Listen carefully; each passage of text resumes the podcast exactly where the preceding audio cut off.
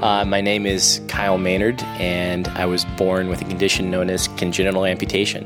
It basically means that my arms ended at my elbows and legs at my knees, around where my knees would be at birth. I don't use a whole lot of adaptations for anything. I type about 50 words a minute on a normal keyboard. I drive a Dodge Durango with lifted up pedals. I get some freaked out people when I go through the drive through occasionally. I was the first of uh, four kids, and so when I was born, my parents, they you know, raised me with the attitude to not focus on the disability, just focus on what I was capable of doing. My dad had been a football player and a wrestler, and he was a hero of mine growing up. And started wrestling at the age of 11 started weightlifting around the same time. Started with cuffs around my arms and ropes tied to them the tiny two and a half pound plates that you see in the gym attached to that. I lifted oh, with 100 pounds on each arm and still had the ropes tied around my arms. The stress on the rope on the right side snapped and so the counterbalance flung me across the weight room. When i started wrestling i faced little to no opposition at first and I think it was really corollary to the fact that I was really bad. People started to voice concerns over me being advantaged once I got better. And it was mostly parents of the kids that I was beating. By The time I was uh, a senior in high school, I ended up placing um, top 12 in the nation in wrestling at the uh, senior nationals. This all sort of led me into finding mixed martial arts, MMA.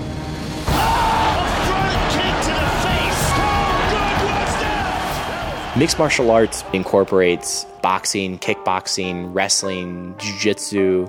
The sport was initially developed to be able to basically discern what martial art was the most effective. In the early days of the sport, the Brazilian Jiu Jitsu, Gracie Jiu Jitsu, proved to be incredibly dominant because people had trained so much for the kickboxing portion of the fight, but they were not prepared when the fight would go to the ground. Wow! Transition right to an excellent submission, I started training at 18 years old. Forrest Griffin, UFC light heavyweight champion, was the first one to go and invite me into the gym to go and try it. And I was wrestling at the University of Georgia at the time and the club team there and in pretty good shape and came into the gym. And with jiu-jitsu and my first exposure to that there was a 100 pound girl that threw me in a triangle choke and almost choked me unconscious and fell in love with it after that because I came back the next day and this led me to fight in MMA mixed martial arts I approached the Georgia State Athletic Commission about an opportunity to go and fight here in Georgia. And they initially voiced support, said it was 99% sure that it wouldn't be a problem. I'd get my license. And when I started to seek out an opponent, then there was uh, a lot of controversy about it. Lately, you've made headlines for a different reason. You've been promoting Kyle Maynard. Kyle Maynard is an inspiration, but he is also a freak. And I can't watch him, and I feel nervous every time he goes in the cage because one day someone is going to soccer kick him over the cage. Okay, that's going to happen. Okay, well, first people came out of the woodwork saying that I was limbless freak show trying to get more attention. That I was going to be the first televised death in the sport. That they would go and turn on the morning news and see me bloody and unconscious in a cage, and that that would be the death of MMA. It was a setback. I was denied to fight in Georgia in 2007.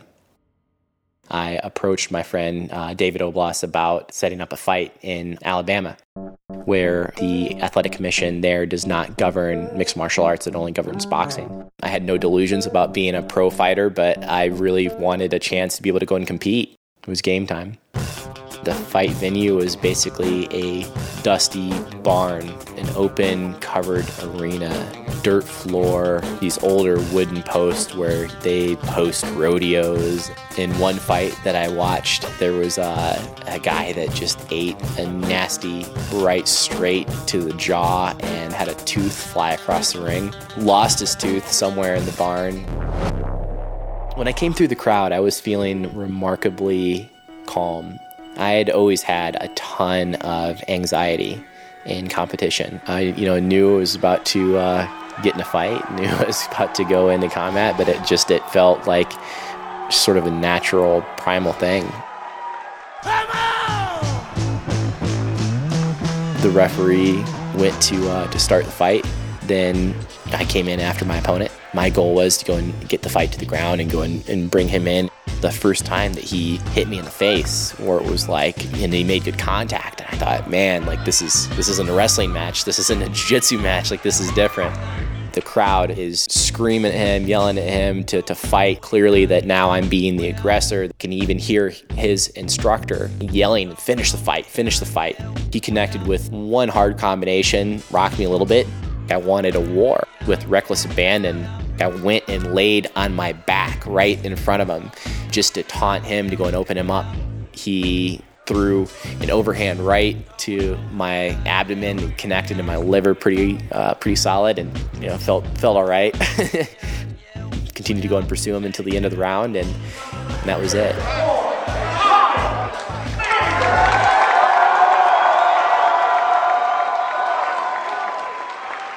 when the fight was over and the uh, the judges announced the decision and I had lost uh, the 30 to 27 this whole experience was was way more about this journey and this path to be able to go and step into the cage and, and compete. And it was less about the outcome getting to to be in there to go and do it to experience something that most people never will. Now led me onto uh, you know, different journeys and um, in January preparing to go and um, climb Mount Kilimanjaro 19,340 feet of it with goals of an Ironman triathlon next year and uh, still training in Jiu Jitsu, and it's been an amazing experience.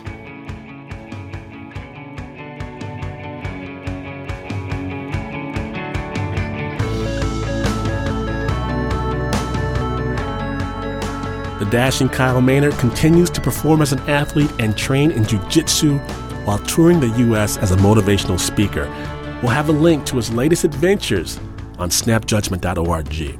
That piece was produced by Jamie DeWolf and Renzo Gorrio. You are listening to Snap Judgment, and to hear more stories, visit snapjudgment.org.